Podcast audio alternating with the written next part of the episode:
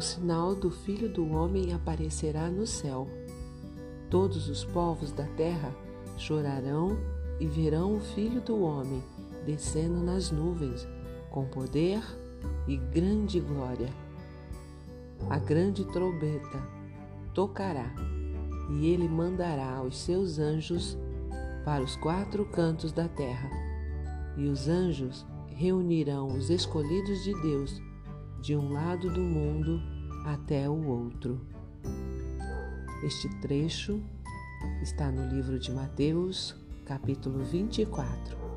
E eu sou Ruth Maciel. Quero ler para você uma mensagem do presente diário. O título de hoje é Copa. Eis que ele vem com as nuvens, e todo olho o verá, e até mesmo aqueles que o traspassaram. Desde criança, gosto de futebol.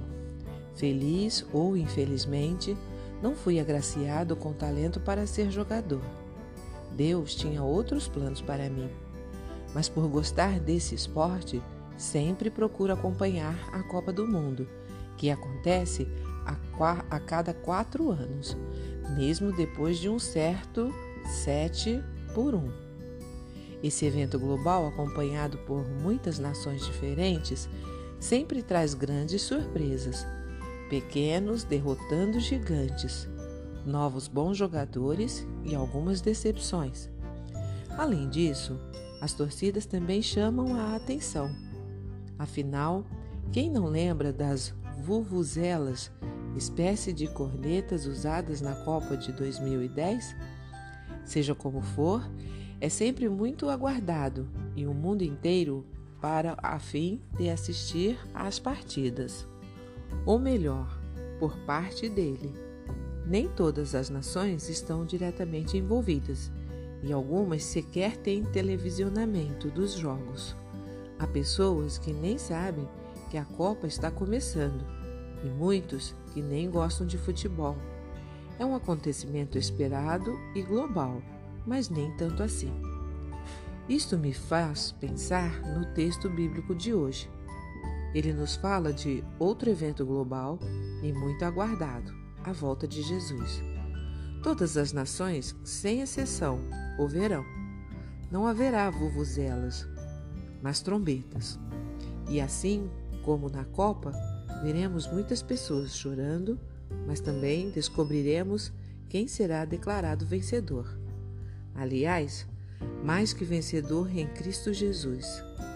A celebração dos campeões não durará apenas uma noite, alguns dias ou quatro anos, mas será eterna.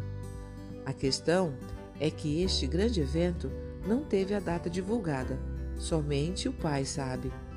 Logo, precisamos estar preparados, pois pode acontecer a qualquer momento.